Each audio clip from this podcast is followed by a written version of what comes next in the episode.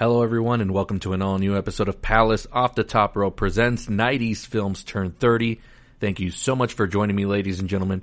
And it feels like forever ago since I last joined you in this spin off series, in which we covered Night of the Living Dead, which is available now, as well as all the past episodes of this spin off series are available on Spotify, um, Apple Podcasts, iHeartRadio. Uh, I'm working on Amazon Podcasts right now, so um, all of that good stuff there, and you've had plenty of time to catch up if you're paying attention to this spin-off series. So thank you for joining me. I know I'm a couple days late on the anniversary date of the two movies we're going to be covering today. So, but that's okay because we're still all around celebrating the year 1990 and the 30 year anniversary of all the movies that were released this year, specifically the ones I've been covering. So we're pushing through we're almost towards the season one finale, and um, this is actually the first episode that's going to feature two movies, in which I'm calling a double feature. And uh, today it's going to be Child's Play 2 and Dances with Wolves. Now, some of you may be thinking, what the hell? That's a weird double feature. Well, the reason they're bundled together is because these two movies were actually released on the same day. So that's why. So when you when you're listening to this series going forward, and if you hear that a double feature's coming up, that's because both of those movies were released on the same day. Also, there's going to be a couple where there's three movies that were released in the same day. So I'll call that a triple header. So just a little bit of explanation on that. But again, two very diverse, two very different movies for today's episode. And I gotta say, I enjoyed both of them a lot. But the first one we're going to start with is Child's Play 2, which is, of course, the sequel to Child's Play, which was released in 1988. So this sequel is coming two years later.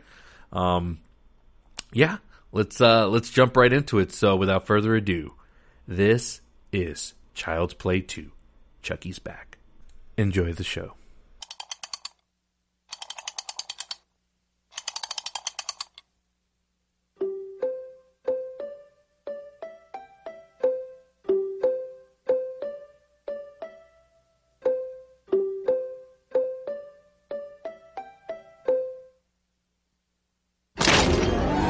Jack. Chucky's back.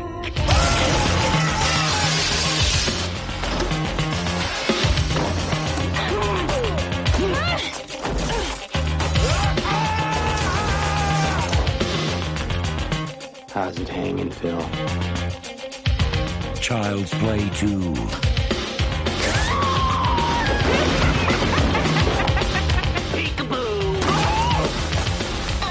He's the original. He'll take your breath away. This fall, Chucky rules. Did you miss me, Andy? I sure missed you. Child's Play 2. Keep an eye out for it.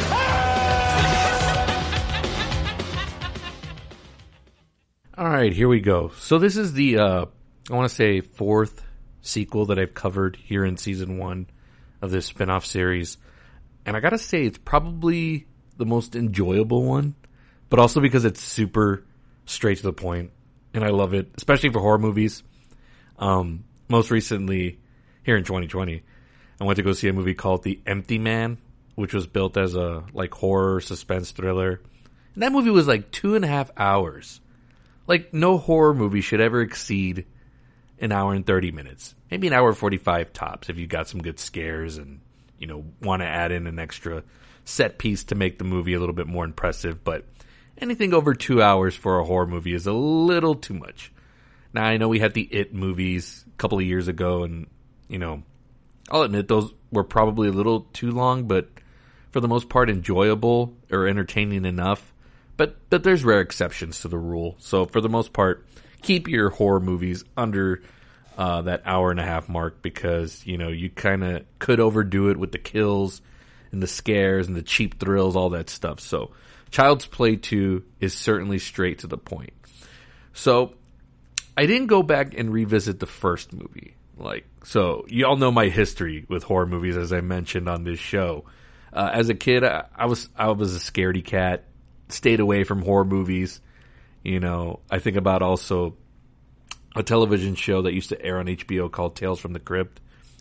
The intro to that show used to scare the shit out of me, and my my next door neighbors could tell you, you know, we used to get together and all this stuff, and you know, do sleepovers and you know, have movie nights and all that fun stuff when you're kids.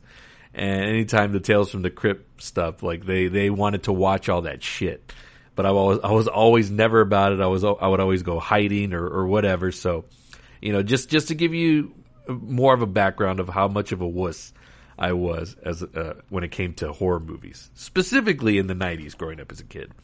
But you know, as a grown up now, I, I'm more open to it. Uh, I can probably tell you that this year I've probably seen more horror movies than any other genre, which is new for me. It's new ground, and it's okay. You know, I got to adapt. I got to evolve. I got to broaden my horizons a little bit.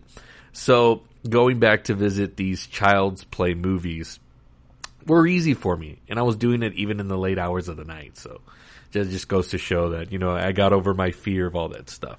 Um, so yeah, the the first Child's Play movie, I didn't go back and watch that one. I went to basically it was like a recap of it. So I went to go check it out and uh, looked up some stuff on YouTube, and I gotta admit that one looks a little bit more frightening. I, I'm sure at some point I will I will watch it and sit down and just to compare, just for myself, not really for this show. This is more about the sequel, but just trying to give you a little context before I dive into part two. Um, I like the look more of Chucky in that one. It's more scarier. He's more darker in terms of color and and scheme and in the whole buildup of the doll. I know for the second one they like hammed it up just because it's it's a franchise now, so they want to make it more commercialized and sell more Chucky dolls. And if you go back to the to the the way it looks in the first movie, it kind of looks a little like not marketable, not sellable. So they they did amp it up on that, but with that, it kind of makes it more cartoonish and more outlandish, which is what the sequel ends up being anyway. But it, it's entertaining. So uh, the Child's Play movies have been around forever, and even I believe I want to say it was either last year or in 2018 they did a, a remake uh, of it just to update it for modern times. Now I enjoyed that one. I, I went to go see that one in the theater, and it was okay. Uh, I enjoyed it for what it was, but uh, what the Child's Play of the originals, what that one got really right was the voice and the tone of the character. Uh, I believe that in the new one they got Mark Hamill, who, for those of you that don't know, that's Luke Skywalker, and, he's pretty good with voices, and you know he's done the Joker for the Batman animated series, plenty of other different things. But his version of uh, of Chucky just didn't work for me, and it wasn't scary enough. You know that was that was one thing when revisiting Child's Play two was the the voice of Chucky. I think it's Brad Dourif who does the voice for it. Is just uh, it's frightening enough. That still holds up, and the facial expressions and all that stuff. All of that still works. So uh, let's dive into Child's Play two. Here is the synopsis as given to us by BoxOfficeMojo.com. This is a website where you can check out all the box office analytics of any movie that you've ever wanted to check out.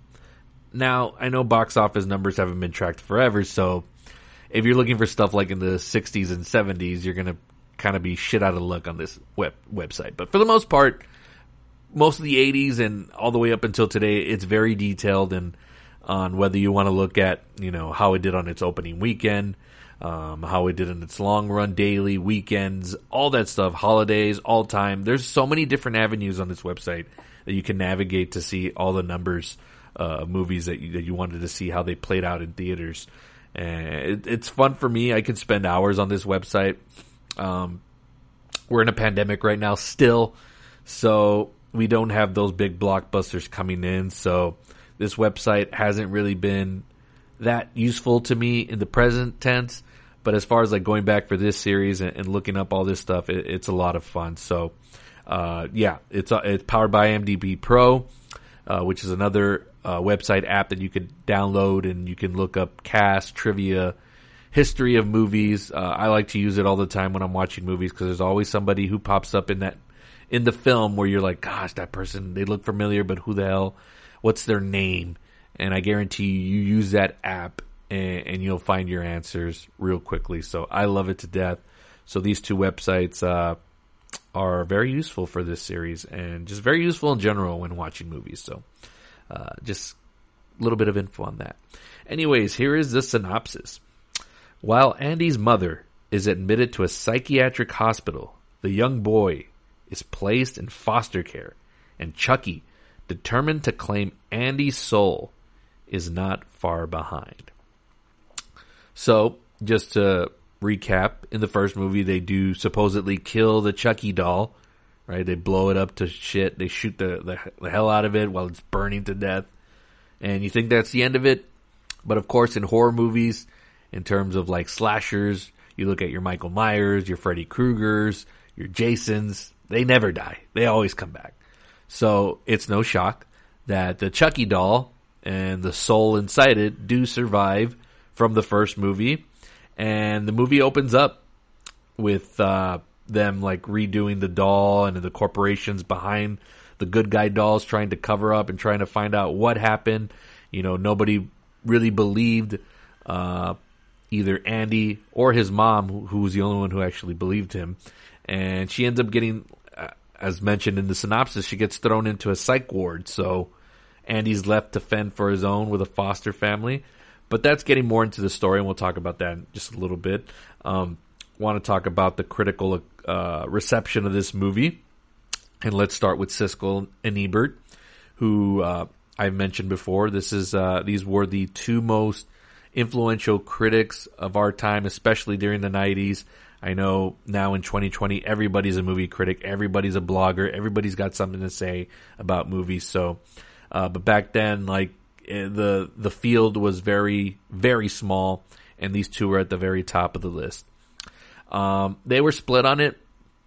Um, Siskel kind of just thought the movie was dumb and silly and all that stuff, which is fine. I mean, I, I get all of that rhetoric, and if you feel that way about the movie, you know that that's fine. Like it's justified. I won't defend it. I won't be like, oh, he's wrong. Um, but either way, he's entitled to his opinion. Ebert, on the other hand, did enjoy the movie, uh, the filmmaking, and all the process behind it. Uh, he just didn't like it in terms of like a human being and and the stuff that happens in the movie. There's a lot of violence in this movie. He's, he was just like, oh man, a lot of this stuff is just really bad. It's like morally bad, and like, yeah, you can turn off your brain for that because it's a movie. Just because you enjoy doesn't mean you're like into like hardcore violence or anything like that. You can just watch it as a piece of entertainment. But it, it is funny that Ebert does uh, notate that in his review, but he did like it. So there there were split thumbs up, thumbs down.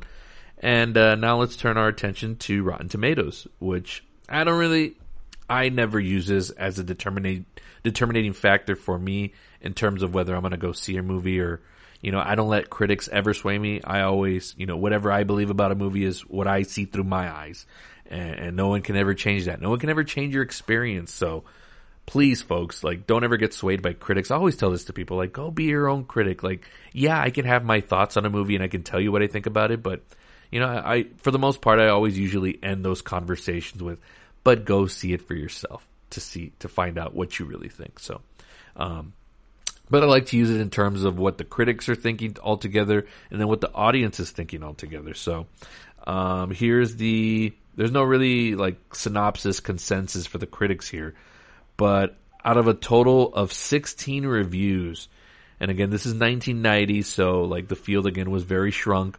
Uh, now in 2020, you would get probably like 200, yeah, probably around 200 reviews for this movie. Um, but there was only 16 that, that have been compiled for this website. And the combined score is a 44%. So that's rotten. So for the most part, a lot of the critics didn't enjoy this sequel. And I'm sure the first movie is a lot better. And again, I'm not going to make a, a complete uh, analysis on that because I haven't revisited it in a very long time. And just going off the little YouTube clips that I saw, that's not enough for me to, to judge or, or say that they're accurate on that. Um, the audience was almost in compliance with them. They're at a 47%, and this was out of 120, 125,000 users. So these are people that rated this movie on this website, and, you know, they also gave it, for the most part, a thumbs down. Um, the first one is probably more serious, a little more darker. This one, you could tell the cheese is hammed up to about a 80 or 90. Again, they're turning this into a franchise, so they have to make it more marketable. Uh, maybe add a little bit more of a comedy tune to it. I mean, the first one, like it just, yeah, I'm sure there's funny moments in it, but the clips I was looking at, like, yeah, it's it's a little bit more serious. Um, so yeah, that's the the critical consensus on that. So now let me jump into the the stuff that uh, about this movie, whether I liked it or didn't like it. So the first thing, of course, is uh, the charismatic Brad Dourif, who does the voice of Chucky. Uh, that holds up very strongly, very menacing. And uh, one of the things that used to scare me as a kid, whenever I would, you know, pass by while this movie was playing on a television or whatever, is the yelling and the and the cursing that Chucky does, like where he's like, ah! like that. That stuff was just very, very frightening, and the way he would just pop out and the way he runs. And uh, now watching it as adult, it's very silly. And even when he curses, like sometimes the cursing is uh is so like forced.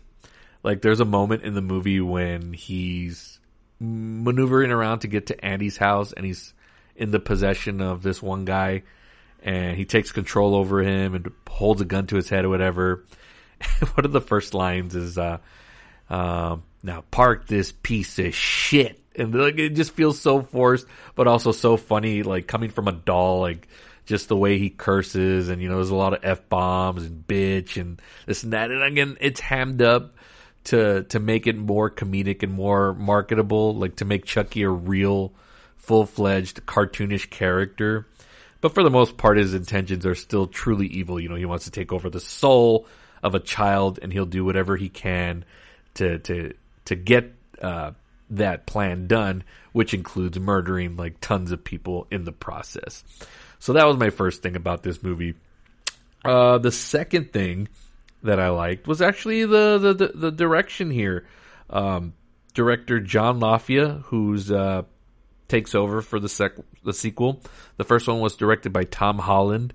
Um, no, not Spider Man. For those you younglings listening out there, um, so he takes over for this one. Um, a lot of interesting sequences specifically and Ebert mentions this and I really agree with him the the final act that takes place at the toy factory and the way all the dolls are stacked up and, and they kind of form like this little maze so when the chase is going on between Chucky uh, Andy and uh, the other female pro, uh, protagonist in this film her name is I don't I forgot the actress's name but uh, her her name in the movie is uh, Kyle which is weird for. Uh, uh, I, I, mean, I've never heard that as a female name. I've heard Kyler, but not Kyle, and and I don't mean to make offense or anything like that. Just never heard that for a girl's name before in a movie. So that was a little bit of. Uh, not annoying, but like it, it, stuck out a lot whenever they would mention him. Like Kyle, like what are talking about? Oh yeah, that girl. So um, not a lot of character development. Um, a lot of these people are scumbags for the most part. So whenever Chucky does uh, brutalize, murder, you know, whatever he has to do, it's kind of like, uh, well, they have it coming. So, as I mentioned, and I'll get back to Kyle in just a bit. Um, so Andy is placed in foster care because his mom's in a psych ward because no one believed him about the doll and the the the corporation behind the good guy dolls are trying to cover everything up. So um, Andy's placed with this uh, foster family and the mom's like very welcoming of the kid. So her, I kind of feel bad for because she's trying to make the best of a situation. But the dad in that foster family is such a dick, such an asshole that throughout it you're like, oh, okay, Chucky's gonna get this guy and he's gonna get him good and he's gonna deserve it, and he does. But uh, it's weird though that you make a lot of these characters unlikable to the point where like you're kind of rooting for Chucky to kill them, which is I don't know. I don't know if that's intentionally done by the uh, the screenwriters and stuff, but if that's the point, then okay, they succeeded in that. And if not, then if we're supposed to sympathize with some of these characters that die, um, they, they executed poorly on that. So, um, yeah. But back to the Kyle character, she's kind of becomes Andy's uh, go to in terms of like, hey, like you might be the only person that's going to believe me, and it's going to take like her actually going through an experience with Chucky to finally come to fruition. She kind of plays like the de facto mom in this one. So she doesn't get a lot of character development here. You know, she's first resistant to Andy and, you know, she just looks at him like a little punk little brother. And Andy's like not really annoying in the slightest. Like he's just so very chill about everything. And when stuff goes wrong, he's kind of just like standing there with this like droopy face and like they're just always getting mad at him or not believing him. And he's just kind of like just there. He's kind of like just phased out and it's weird.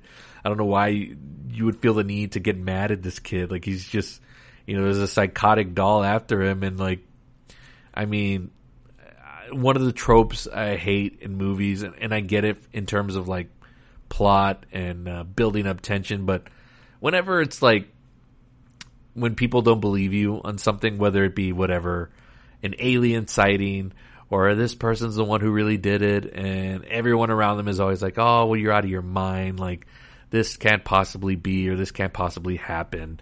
And it's a trope that's overdone in movies, but I get it for a horror movie like this. Of course, you're going to have everyone not believing you about a psychotic doll on the loose trying to take your soul.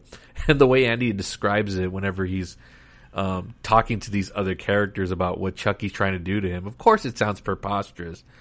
But, you know, given how the first movie ended, you figured there would be a little bit of believability in his story, but yet that just goes to show that how far like corporations will go to cover up just to make sure there's nothing going on and it was just uh I don't know, I guess like a little error in their ways as far as like that good guy doll, but there's no actual serial killer soul trapped in the body of a of a play doll. So yeah. That trope is overdone, but I get it. And uh so yeah, so back to the director and the great job that he does in the set piece, specifically in the final act with um, at the toy factory and the battle between Chucky, Andy, and Kyle. A lot of fun stuff is done, especially the way they they just tear apart Chucky limb from limb, and you know he's just coming apart at the seams. Like the part where Chucky gets his hand stuck, I think in one of the machines, and he's like ripping it apart. And, and, and again, this just goes to the charismatic performance of Brad Dourif doing the voice, and he's just in such agony when he rips off his hand. It's a doll, but it's kind of like he's becoming human inside that doll. So when he rips off his hand, like yeah, you see flesh and blood, and it gets gory, and all that stuff is done really well. And then how they eventually, you know, just destroy Chucky, and he keeps trying to come back and come back. And they do all these things. And I mentioned the maze thing with the the toy dolls. Um, in that factory and they're doing that chase. It kind of reminded me of The Shining a little bit, so maybe that was a, a little bit of an homage to that. So that was really well done. So again, great job to the director here. Again, only an hour and 23 minutes. This movie breezes by, doesn't waste any time.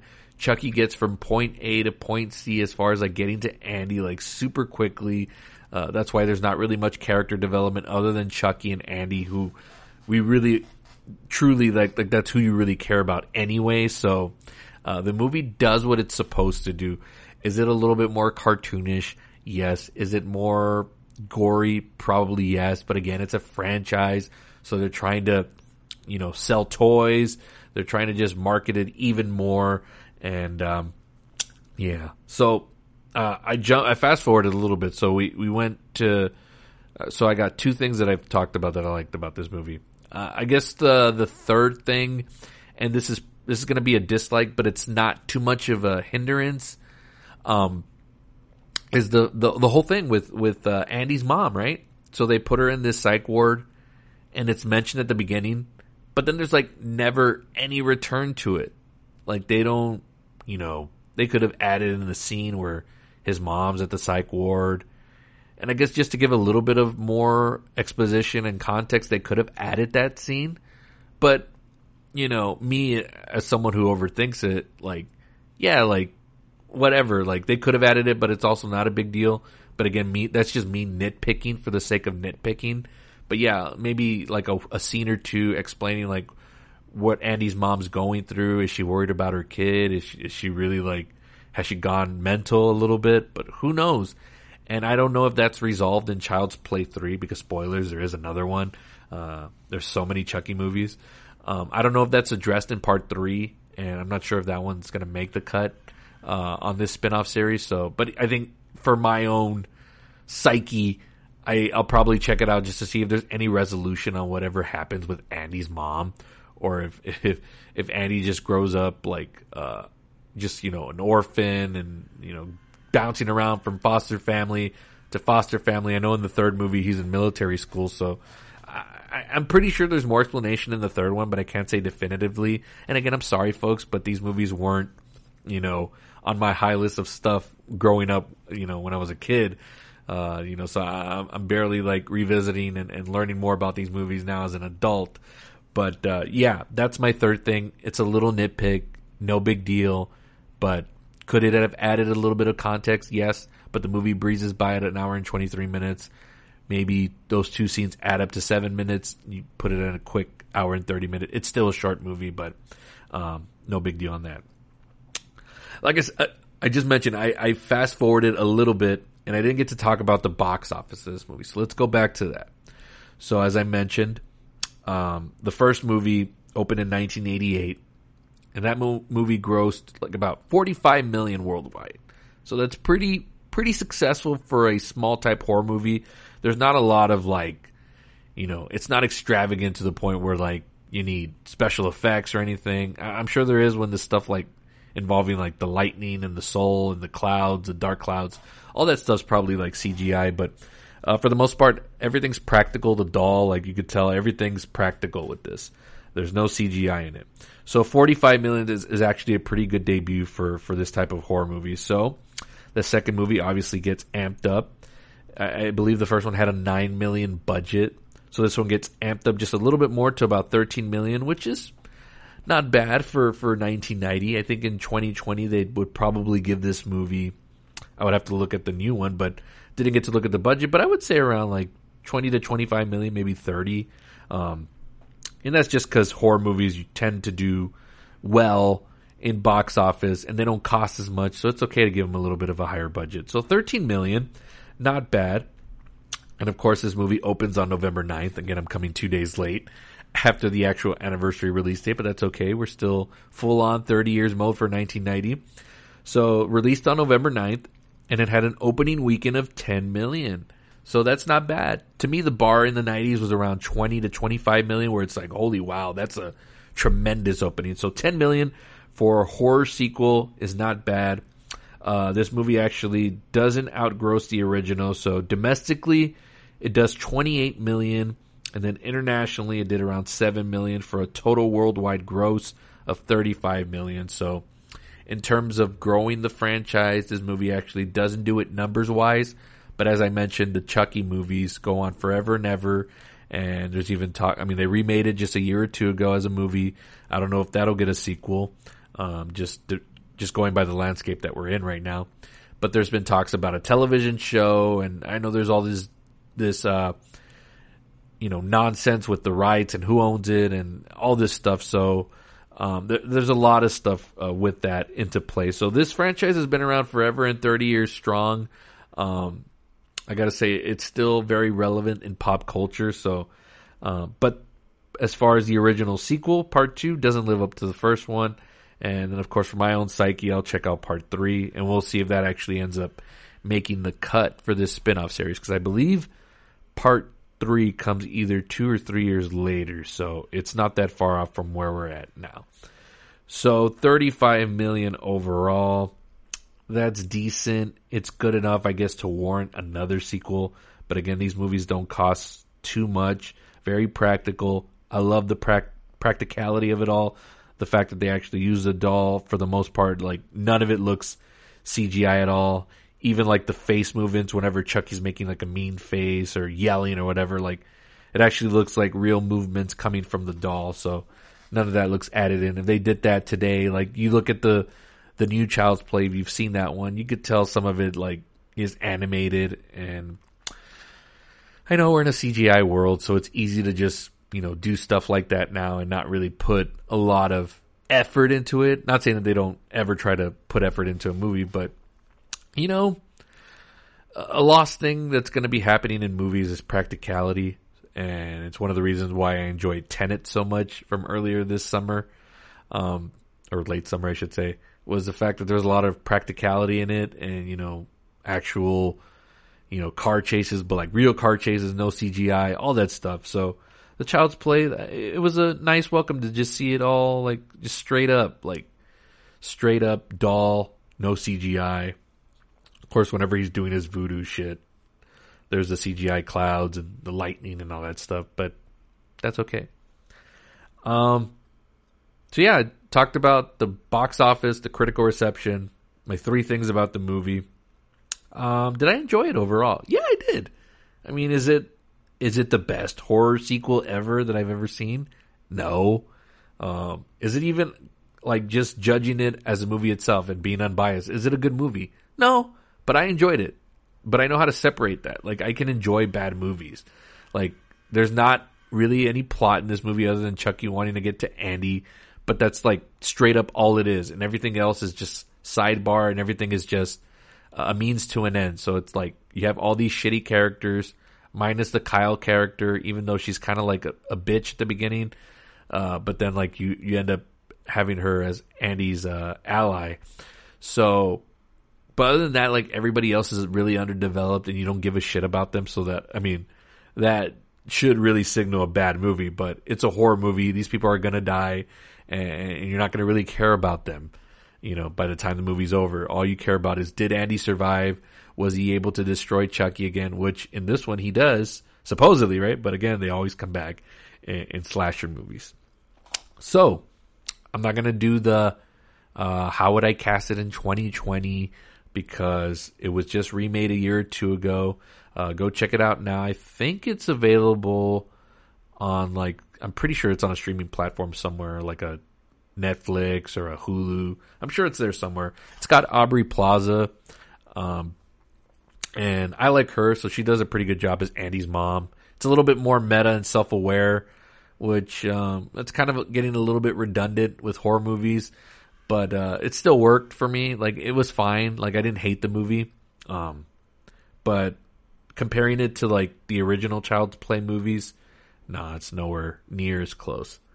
Um, would this be a streaming movie in 2020 or would it be a theatrical release?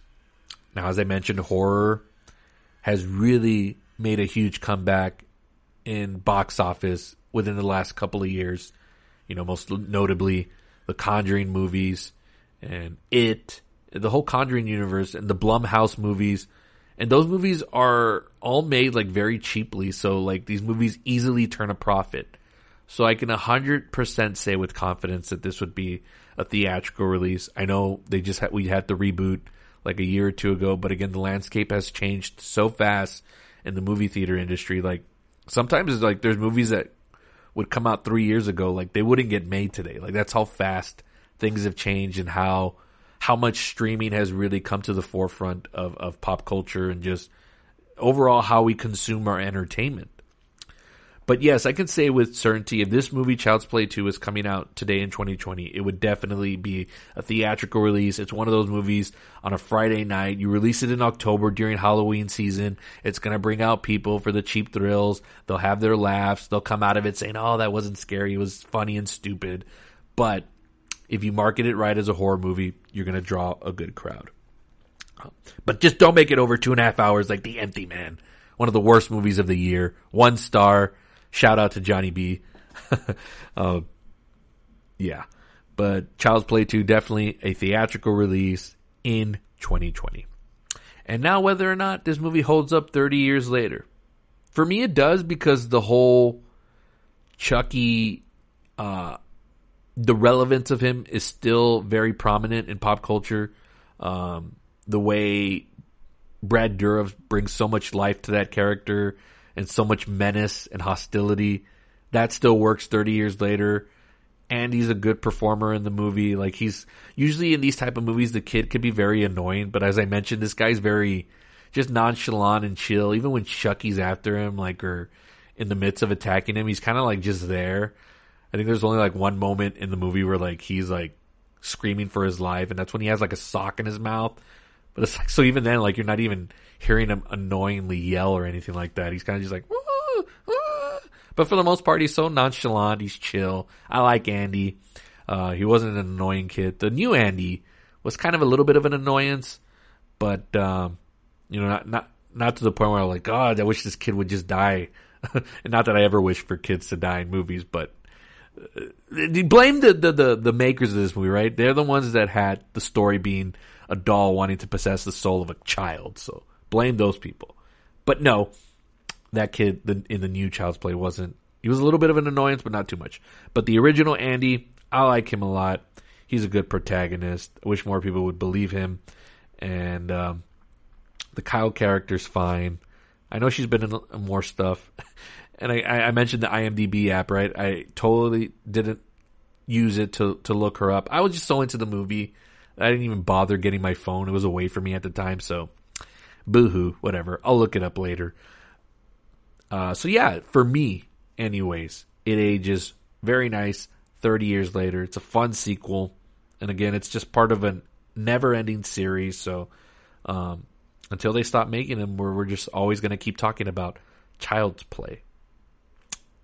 And yeah, that's the 30 year anniversary of Child's Play 2.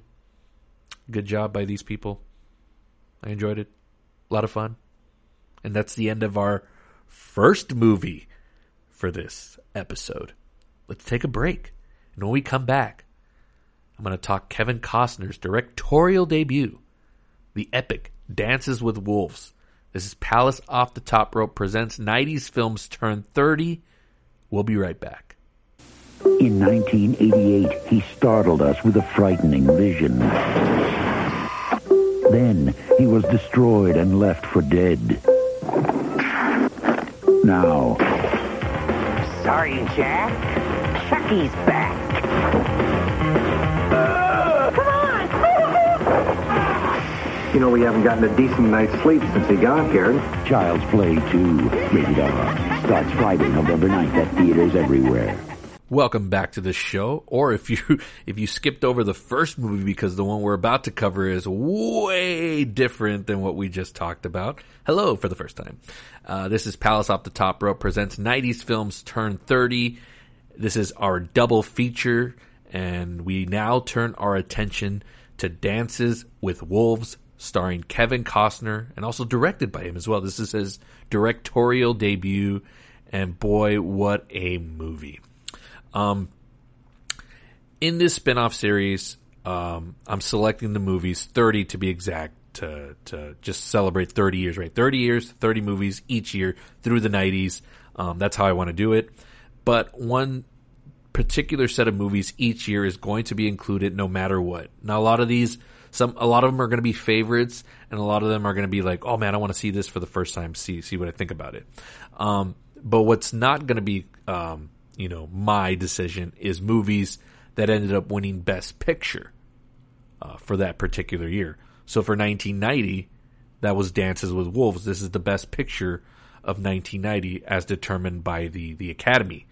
Um, now, I just covered Goodfellas not too long ago with um, Daniel Tucker, which you can check that out. That's probably been the, the most fun episode I've done of this spin-off series so far. And right away, I was immediately going to assume that if we redid the Oscars for 1990, Goodfellas would for sure win Best Picture.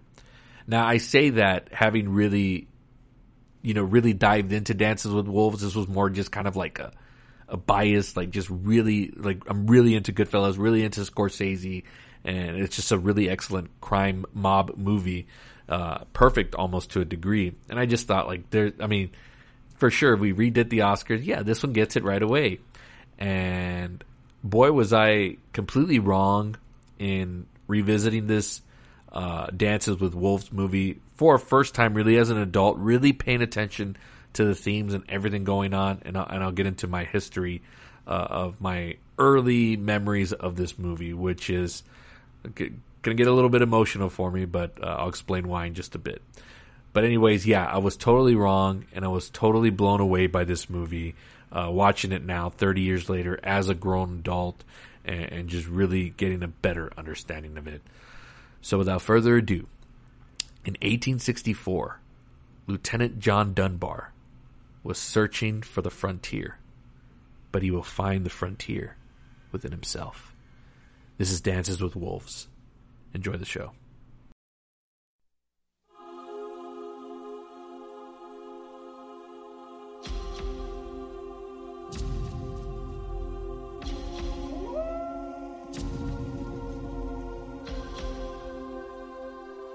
Says here that you've been decorated, and they sent you here to be posted. Actually, sir, I'm here at my own request. Why? I've always wanted to see the frontier. You want to see the frontier? Yes, sir. Before it's gone. There ain't nothing here, Lieutenant. Everybody's run off or got killed. What about Indians?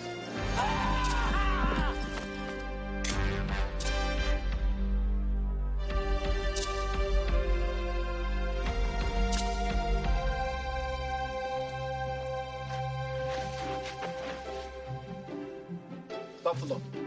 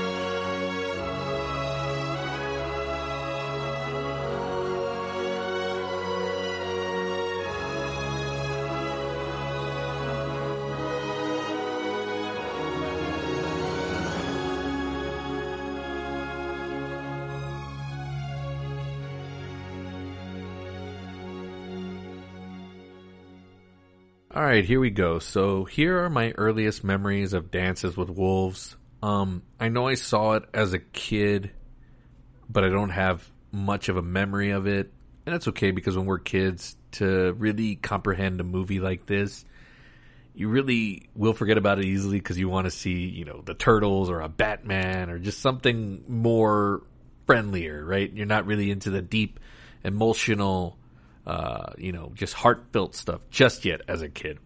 And the reason I saw it as a kid was because this was a movie. I'm not sure if it was his favorite, but it was definitely one one of his favorites and one he always talked about. And that was my grandfather. He would always talk about Dances with Wolves. And I remember, I believe he had the VHS version of it. I remember the Kevin Costner being in it. Always knew about Kevin Costner. You know, this guy was just such a staple in the 90s and what an underrated like overall career I guess you could say Kevin Costner has had. Now I say that now as we're in 2020, but I don't know how he was perceived like in the entertainment industry as far as like one of those big time names like a Tom Hanks or a, a Denzel, a Tom Cruise, Julia Roberts, like all those people like I know he was a guy that you could he could draw on his name and he's been in, in a lot of movies over the years and even as I'm recording this today, he has the number one movie in America called Let Him Go. And he's on a hit television show right now called Yellowstone. So Kevin Costner has been around forever. And uh, so, yeah, so I remember his face very early throughout the 90s. And he became very prominent in other movies as well. So again, I remember my grandfather would always talk about this movie like so much, like Dances with Wolves, Dances with Wolves, and I know he showed it to me as a kid, and again, I remember glimpses of it, but not enough to really say like, oh yeah, like that was a good movie, or you know, even 30 years later, as I really now fully watched it as an adult, like this was kind of like a first time watch for me, in a sense. So, um, thought about him a lot while watching this, which made it the movie even more emotional, but it made the movie even more better. Just no, just with his spirit all around that movie, like I could feel it. I don't, I don't know. It's a weird thing to explain, but I, I could sense that a lot when I was watching it last night, and I guess that's why I'm very giddy about it today as as I'm talking to y'all about it. It was just such a such a wonderful, wonderful movie.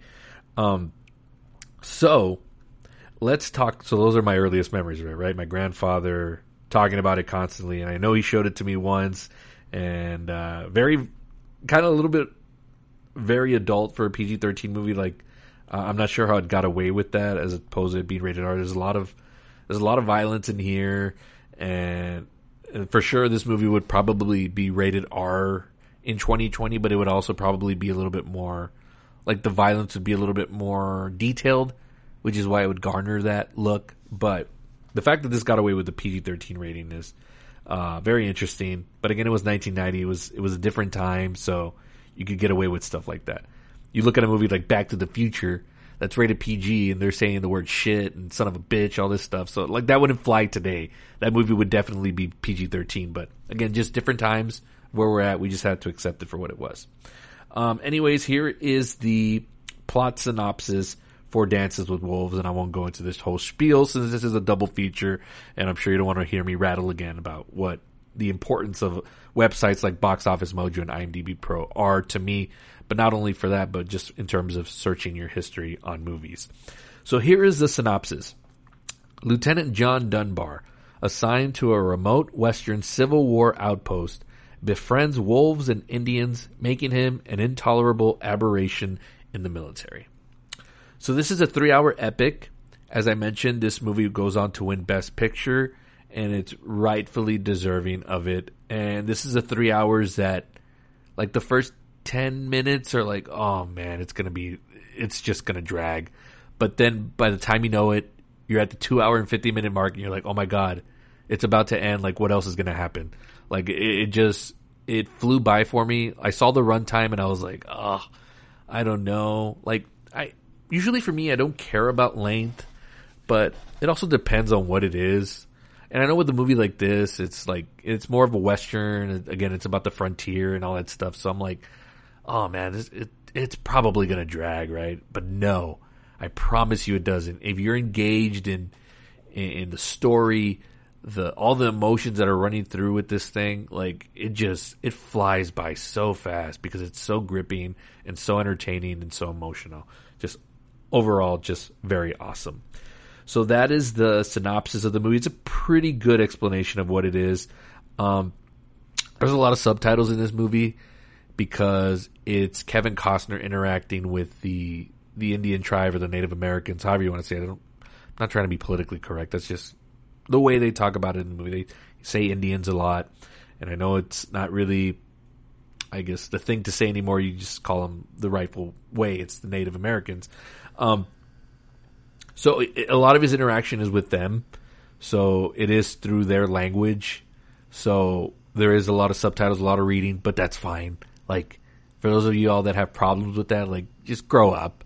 Like there's a movie that won Best Picture this year called Parasite, which also was pretty much entirely subtitles. Like it's fantastic. It doesn't change whether a movie's good or not.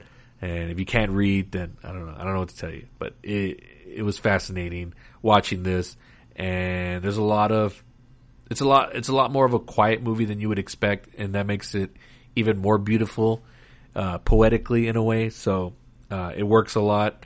And um, yeah, this is a very basic, um, just description of what the movie is.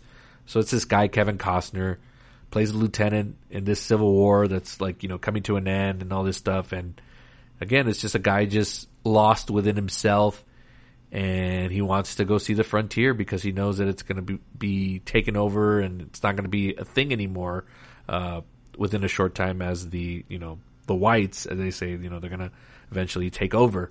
Um, but yeah, so, let's get into the critical reception of this movie. Now, it's obviously going to be very, very positive because this is the movie that wins Best Picture, and usually those movies are always universally celebrated and beloved and all that stuff. And it sometimes it's warranted, and sometimes it's like, okay, it's a little it's a little overrated. Like calm down, like with get off your high horse a little bit with this movie. But this one, everything is earned. It's such a beautiful movie. And again, let's go to Siskel and Ebert, who gave this movie a very big two thumbs up. Um, everything that they mentioned about it, I loved. I agreed with everything, especially Ebert, who I'm kind of I have more of a relationship with him more than Siskel because Ebert I would read his reviews later on as I was like growing up into a teenager. You know, I'd go to his website and read all the different movies. Like if there was a movie coming out, I wanted to know what he had to say about it. Now, whether he he wouldn't sway my decision.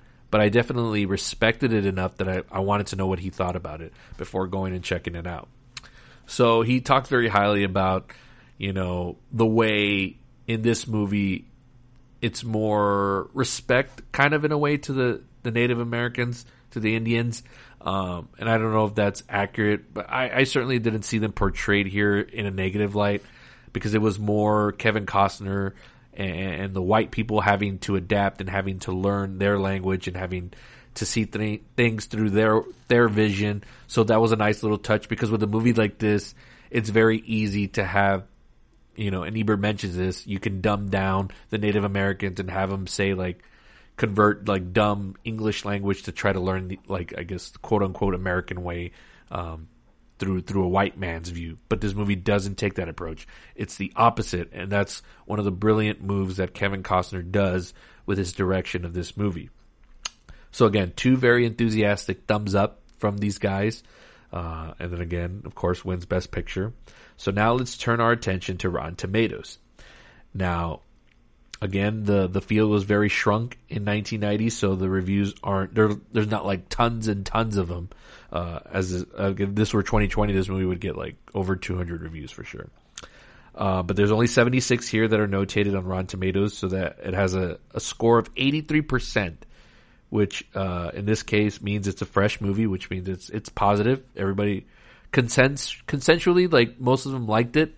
Uh, but again, it's it's not like high up in the like upper 90s or close to 100, you know, but it's still a very positive movie that everybody liked.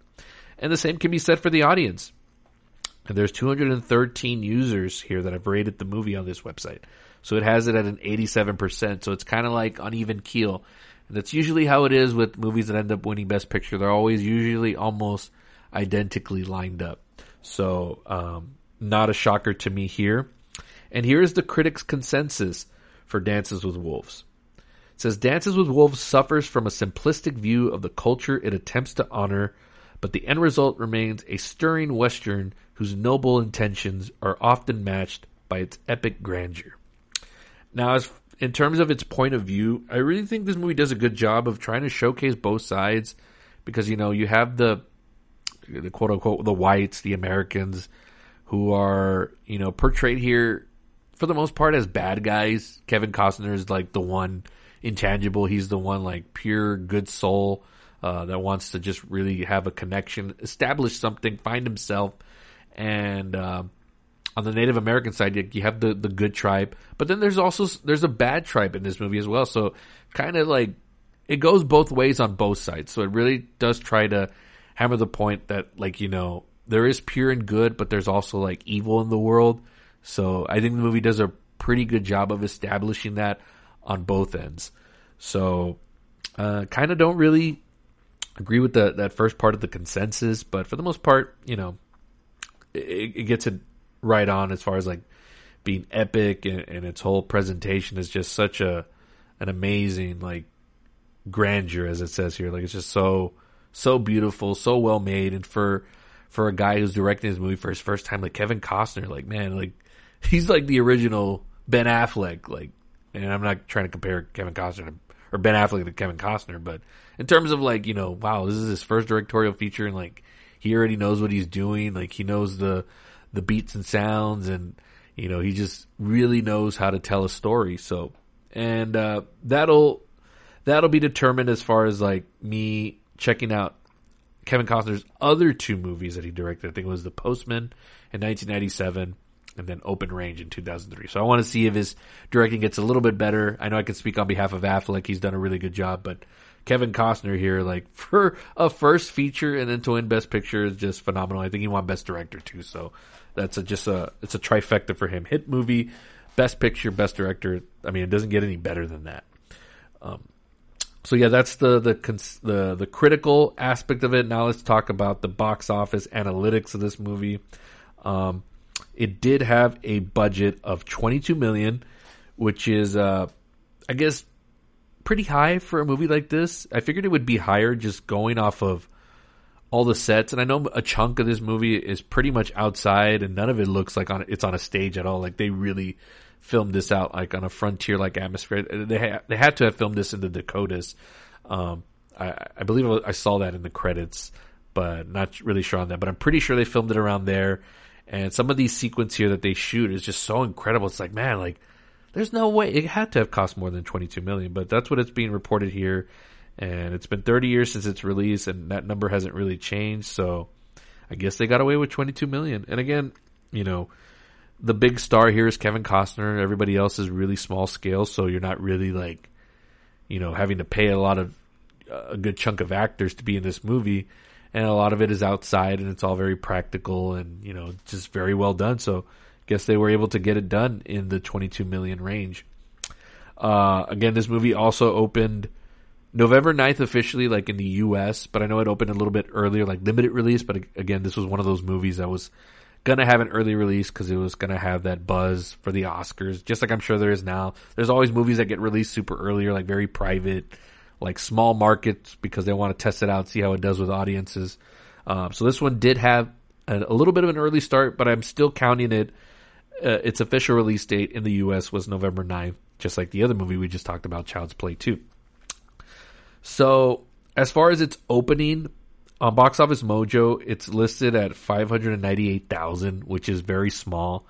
But I think this is taking into account that very its original like debut, which I believe was I believe a couple of weeks earlier, and it was only probably in a couple of theaters, so that's probably where that number stems from. But it doesn't matter because this movie ends up to become a very big box office hit. So domestically, this movie grosses 184 million, and then internationally, eh, this movie did really well overseas, 240 million for an overall worldwide total gross of 424 million. Now, as a as a movie, this just hits all the marks, right? So you get your box office numbers, you get the critical acclaim, you win the Oscars, and then Kevin Costner just is the director too. Like this is just, I mean, is this like the best thing he's ever done? I mean, that's not for me to say, but and I still there's some movies in his filmography that I would love to check out, but like if you're an actor in Hollywood, how does it ever get any better than that? Like you get all the box office receipts, top notch. You get all the critical acclaim, top notch. You get all the awards, top notch. Like, jeez, and you're the star of the movie. That's awesome. So very, very successful movie to say the least. Uh, now let's get into my three things about this movie and they're all going to be fantastic because this movie was just tremendous, so beautiful, wonderful. If you have the chance, it's just such a great, it's a great movie right for this time right now. There's a lot of themes in this movie where it's like, you know, we could really use a movie like this to be released out into the world. Uh, if they updated this for modern times, I'm sure it'd be a little bit more grittier, maybe uglier. But this movie does really tell a good story about friendship, acceptance, finding yourself and you know just overall changing your whole viewpoint on the world um, so the first thing that i want to talk about is kevin costner i mean i'm gonna just flat out say it right now this guy is a national treasure and um, i think maybe i've taken him for granted a little bit and and I, as i mentioned earlier he has the number one movie in america right now it's called let him go it also features diane lane which I'm going to check out. It just it looks really fantastic. I work at a movie theater, so I've walked in on some parts, and it's just it looks fantastic. Um, and Dances with Wolves, I go back to that. That was 30 years ago. This guy's still going at it strong. Like, I'm definitely, you know, you know, we're we're we're coming to a point with a lot of these stars where they're really up there now in age, and some of them do start to pass away. You know, and that's just part of life. But we really do got to take the time to appreciate the people that are still here and, and celebrate them while we can. And I think Kevin Costner is one of those people. Like, I want to go back and really do a deep dive on his filmography because there's a lot of good stuff in there and a lot of stuff that gets overlooked because you know you have your bigger stars. And I know he was one of them in the '90s, but I just feel like still like doesn't get really the recognition and the respect that he deserves. Like right now, he's on a hit television show called Yellowstone, and I think right now he's more known for that. But I don't want that to be his legacy because he has a tremendous list of great movies. And if you if you just look at the '90s, JFK, Tin Cup, um, you know, The Bodyguard, Wyatt Earp, like he's done all these fantastic movies, and there's a lot of them that I'm not even naming now, and even movies before this, like The Untouchables and and, and No Way Out and Revenge and, and all these other movies, and he's so good at also just uh, at doing the westerns. He's he's he's really into that genre, which made him the perfect director for this movie. And again, now I'm really interested to go see his other one that he made, uh, Open Range with Robert Duvall. So I want to see him if he improves on that. He has such a respect for that. Uh, all the baseball movies he's been in, For Love of the Game, Bull Durham, Field of Dreams. Yeah, I think it's safe to say Kevin Costner is a is a national treasure, at least in my eyes. And I need to celebrate him more. He's one of the greats in, in the history of Hollywood. And Dances with Wolves is probably his apex because again, it's all just lightning in a bottle there. And not that he's never hasn't done stuff, great stuff before or after, but that moment in time with this movie and just how beautiful it is and how, what what a tremendous job he does with it. Like that just makes him one of the all time greats. And I need to appreciate that more. So that's my first thing about this movie. Kevin Costner just carries this whole movie. A lot of it is through his facial expressions and the way he changes throughout the movie. You know, he's a guy at the beginning that's very suicidal, doesn't want to live, goes on a, you know, on a death mission for himself, ends up overcoming, ends up visiting the frontier, ends up getting a, a whole new outlook on life, not just through the his experiences in isolation on the frontier, but through his relationships with the Native Americans, the the, the Sioux tribe, and uh, the woman he ends up meeting there and ends up falling in love with, played by Mary McDonnell, who is also fucking fantastic in this movie.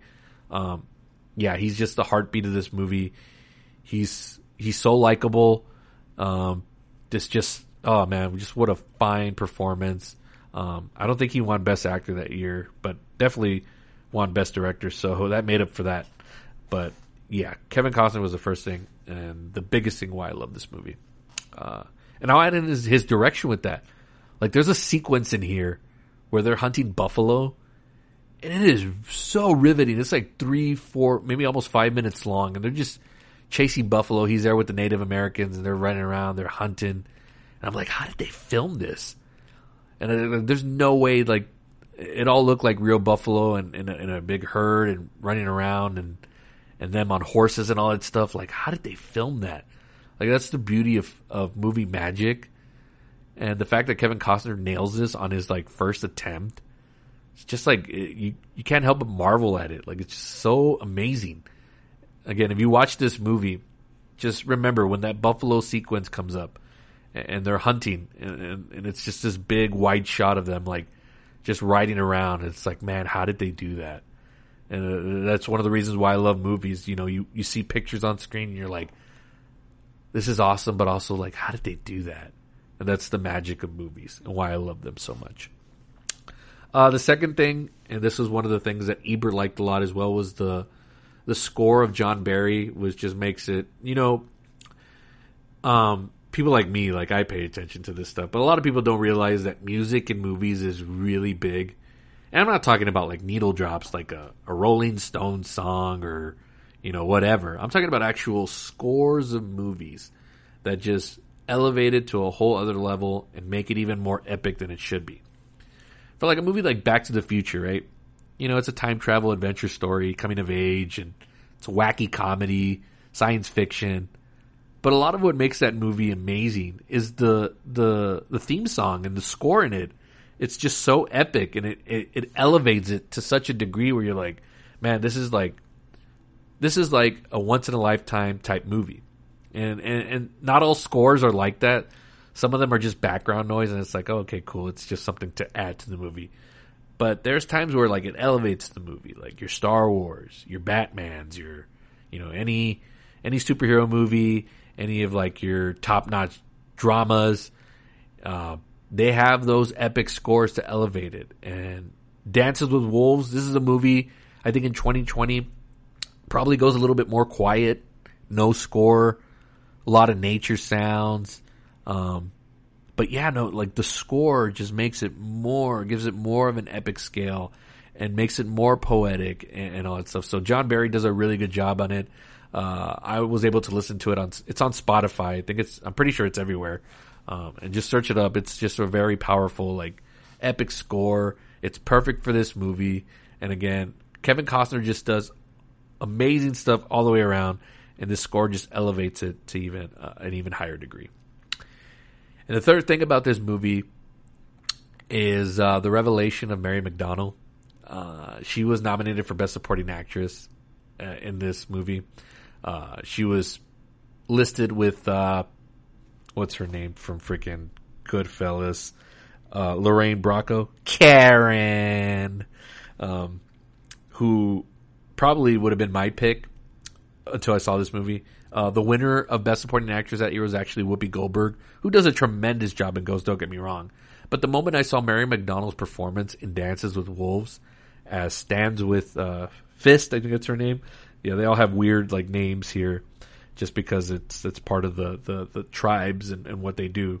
And spoilers, Dances with Wolves is what the Native Americans call Kevin Costner. So that's that's why the title of the movie is what it is. That's what they call him. That's his name, and that's the persona he ends up um, taking on. Like he's not John Dunbar like that. He doesn't know who that guy was, but the Dances with Wolf guy. That's who he is.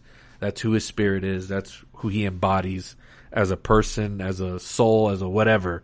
Like that's who he is. So just a little bit of context on that.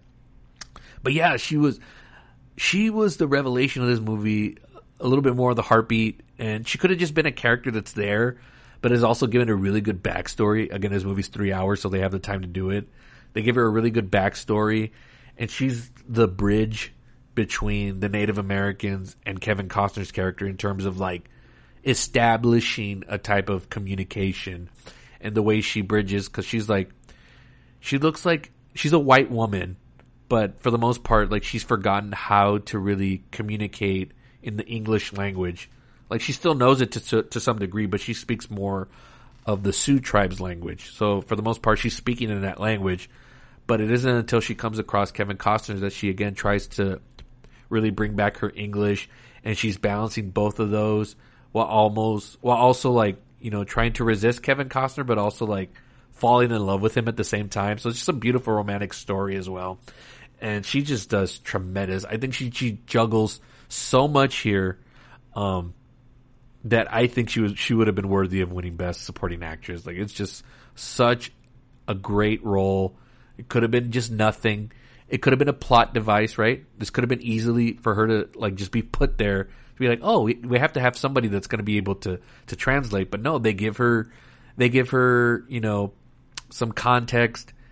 They flourish her character. They make you care about her. And Costner knows this, and he executes that very well. And Mary McDonnell, what a tremendous performance! Uh, she's uh, one of those like character actresses. You know, she's been in a lot of stuff, but she's she's tremendous here. And one of the the biggest reasons the movie is a success is because of her character and the way she interacts with with Costner and brings him even more down to earth. Not that he's like a far gone character, but just, you know, gets him to just be more of a sympathizer as well. So, uh, great job by her. And those are my three things about this movie. And I guess I'll add a little bit of extra, just the, the shots, the, the frontier shots are amazing.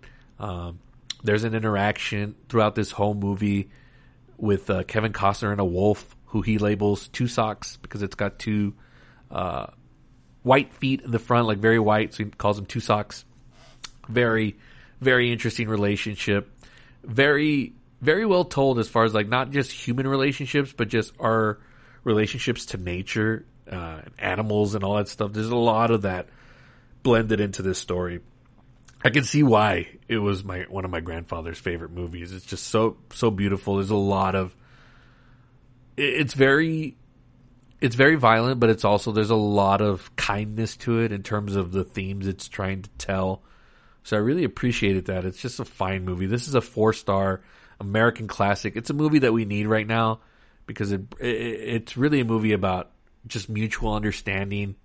I really do believe that it's it's it's people trying to just communicate and get a better understanding of one another, which I think is what this what this country really needs right now. I'm not I'm not trying to get political, but we could use a lot of that, a lot of just trying to understand one another, and we're not going to always agree on everything, but just if you can get a better understanding of each other, I think we're going to be better off. And this movie does a really tremendous job of that. So, a just fine job overall. Those are my three things about this movie.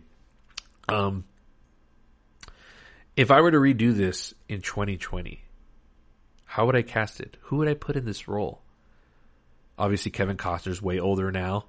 Um, gosh, who could you put in a role like this where you just would really have to get a very like soft because this character that Costner plays, he's not a usually Costner's good at playing like that tough guy role, but also with that very soft uh, interior. But here, he, I think he, for the most part, he's all interior, and he's very softy. Like none of him is very menacing, and that that's the point of that character because he's just a lost person. Um, so there's nothing really menacing about him. He, he's just more just trying to get an, an understanding of the world and people. Um, I don't know who would really flourish in that today. I would really have to really do a deep dive, but like, you know, if you're trying to sell this as a theatrical movie, you're gonna have to put a top name in there. Like, I would love to see what a a non-sarcastic, very mellow, very more down to earth Robert Downey Jr. could do in a role like this. Like, I think he could do it, and uh, have, having him interact with the Native Americans and just get a better understanding of himself, but not in in a self like comedic type way, which he's usually he's very quirky and is very good with the one liners being self aware. But I would love to see him get stripped away of all of that and just just straight up like I want to see him like bridge a gap of communication with with like the Native American type characters and establish some to- type of of relationship. I would love to see that. Robert Downey Jr. I think would be interesting in this role. I don't know. What do you all think? That was just at the top of my head. I, I really just bullshit at that. but uh, does this movie, Dances with Wolves, in 2020, is it a streaming release or is it a theatrical experience? This is tough because, on the one hand, it's got all the makings of obviously your Oscar pedigree. So that right away signals that it could possibly, for sure, get a theatrical run, but it would be very limited. Like I don't think this movie would gross 184 million in 2020. Absolutely no way. Even with somebody like Robert Downey Jr. Because we've seen him outside of the MCU, can't draw that kind of money. Kevin Costner, if you release this movie, like he's still well known, but not enough to that degree of box office magic like there was in the 90s. So, would it get a theatrical run? Probably limited, but I can see this as a streaming, like a Netflix movie. Which sucks because this movie deserves to be just full on theatrical, like on many screens as possible, because it's such a big movie uh, in terms of scope, in terms of how it's presented. There's a lot of like landscape, big, you know, where you want to see it on the biggest screen possible, right? Because you can see a wide view of what Kevin Costner is looking at in terms of the frontier. But realistically, it would probably be a streaming um, release. But it would still get, I think, all the nominations. I don't think any of that would change in 2020. It would still probably get Best Picture, for sure nominated Best Picture, Best Director, Best Actor, Best Supporting Actress, Best Score, Best Screenplay, all that stuff. That none of that would change in 2020. So for sure, um, that would stay intact. But in terms of it being a, a, a big money making machine in the theatrical world, I don't think so. Would you have people that come out to see it for sure? Like there'd be, I could see a lot of people. Like this movie would play well at the theater that I'm at. It it, it plays perfectly to my demographic of, of customers that come and see those movies. Like it would do really well. But overall, not enough to where the studios are going to be like, yeah, let's give this a full blown theatrical release and let's see what happens. No, we're in a different world now, and that's one of the shames of of of, of streaming really picking up steam is that movies like this are going to diminish, like little by little, and, it's a sad thing, I think, but it's also a reality. So I'm not, you know, I'm not blind to that. So we adapt, we evolve as a society, but I, I really wish these movies can still be made because Dances with Wolves as a big studio movie would not happen. Like this was released by MGM and Orion Pictures, which I mean it's not the, the biggest company, but in the '90s, Orion movies were like a big deal. This movie, like nowadays, would be like funded by like 10, 11 different production companies. This would be a movie that would start out with so many logos at the beginning. And for those of you that go like to watch independent movies, you know what I'm talking about in terms of like all the freaking logos where it takes forever for the movie to start. Um, that's what would happen with this one. So, but I don't know. I could be wrong, and I would love to be proven wrong. But in 2020, this has a hurdle of it being a, a full on theatrical experience. So there's that. And finally, and I think we all know where we're going with this. Does this movie age 30 years later? Absolutely, it does. Um, I have a, I'm sure I would have appreciated maybe not as much as a, a little kid, but maybe as uh, going into teenager, young adulthood, I would have started to really appreciate this movie more. But now, seen as a full grown adult, um, this is this is by far one of the greatest movies I've ever seen. It definitely would crack my top 50 if I made a top 50 list of my favorite all time movies. It would be up there. Like it's just it's so beautiful. It's romantic. It's heartfelt. It's good looking in terms of like the frontier and all that stuff. It's shot really well. And a lot of the themes still hold today. Again, it's a movie we would probably need right now. So if you have the opportunity, check it out. It's available on Starz. That's where I saw it. So I have the subscription to that service. So I was able to check it out there or buy it. I, I would buy this movie. I would love to see it in 4K. I don't know if it's going to get remastered in that format, but if it does, I will definitely look into buying that copy because it was just such a really good movie. And I'm so bummed that I'm barely appreciating his greatness now, 30 years later, but better late than never when it comes to a movie like this. So I love discovering the magic of movies and it doesn't matter at what age in life. The fact that I could still be amazed by motion pictures, even though this movie's like super old and still be like, oh man, like it still resonates today. Like this, it's su- such, such a wonder. And I'm so happy I, I added this. Well, not. I'm so happy that this won Best Picture uh, because I'm not sure if I would have included it on the list or would have made the cut. It probably would have just because there wasn't a lot in 1990. But for sure, I'm so glad that it won Best Picture because it for sure was going to make this list and and this show, and I'm super happy about it. This was a fun, fun watch. Um, really, really, really made the spirit feel good. So I highly, highly recommend it. And uh, that's going to do it for this double feature. Uh, thank you for joining me, guys. I, I really, really appreciate it um, for sticking through two movies. Very diverse, I know. Um, again, go check them out. Child's Play 2 Dances with Wolves. Coming up next week, another double feature and this was going to be more lighthearted, more blocks, blockbustery, and uh, hopefully I'll get my guest secured for one of them. Uh, it's going to be Home Alone and Rocky Five, which yes, I'll be tackling another sequel in this series, but th- this these will be more lighthearted. I, I'm really interested to see how I feel about Rocky Five 30 years later. I know I've seen it a dozens of times, and everyone craps on it and all that, and I know it's not the best in the series but I really want to do another rewatch and see how I feel. If anything's changed, because opinions are ever changing on movies. Like you can like it, you know, ten years ago, and then you see it five years later, and you're like, that was a piece of shit. Or you could have hated a movie 10 years ago and five years later you'd be like, what the hell was wrong with me? That was fucking awesome. So it changes, perspectives change, and Rocky 5 is going to be one to see if, if, my viewpoint on it has changed. Home Alone, that one I, I'm very familiar with, but it, it'll be nice to revisit it 30 years later. That'll be coming next week as a double feature. So thank you guys. And you can find this podcast on Spotify. Search Palace Off the Top Rope. Hit the follow button. I would appreciate it so much.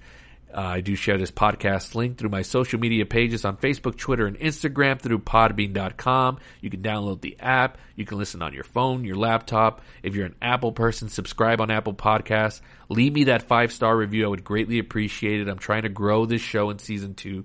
So the more that you rate it, or for those of you that have rated it already, thank you so much. For those of you that haven't, what are you waiting for? Please do me that favor. Um, just label it five stars. Again, I'm not trying to, uh, I'm not trying to get you to say that this show is the best, which I know it's not, but I am at least trying to get it to track and, and be move up in the rankings. You know, I would love to get it noticed. You know, I, I try to put little goals for myself. So the whole point of year one was to to get it moving consistently and do show after show after show and keep up with it. So I did that. I reached that goal. I did a full year of shows. So I'm so happy with that. And they're they're all available now. Everything's in canon. You can listen to it. Uh, but year two, I got I got to make my goals bigger. Right? Got to got to strive for more, strive for better, and that's my goal for year two is to get this podcast noticed just a little bit more. So if you could do that for me, rate it on Apple Podcasts five stars. Thank you guys so much. Um, also available on iHeartRadio. Um, I'm working on Amazon podcast right now. I think it's done through Audible. That's getting processed right now, so hopefully it'll be available there. Just another platform uh, in these ever long platforms of, of places where you can listen to podcasts. So thank you guys so much. Uh, we'll see you next week for Home Alone and Rocky Five. Have a good week, guys. Dances with Wolves is a sweeping epic with sensitivity, says Newsweek magazine. Vibrating with humanity, affection, and adventure. Pure movie making magic. One of the year's most satisfying and entertaining films. Brilliant, touching, romantic, and spectacular. A 10 plus. Kevin Costner, Dances with Wolves,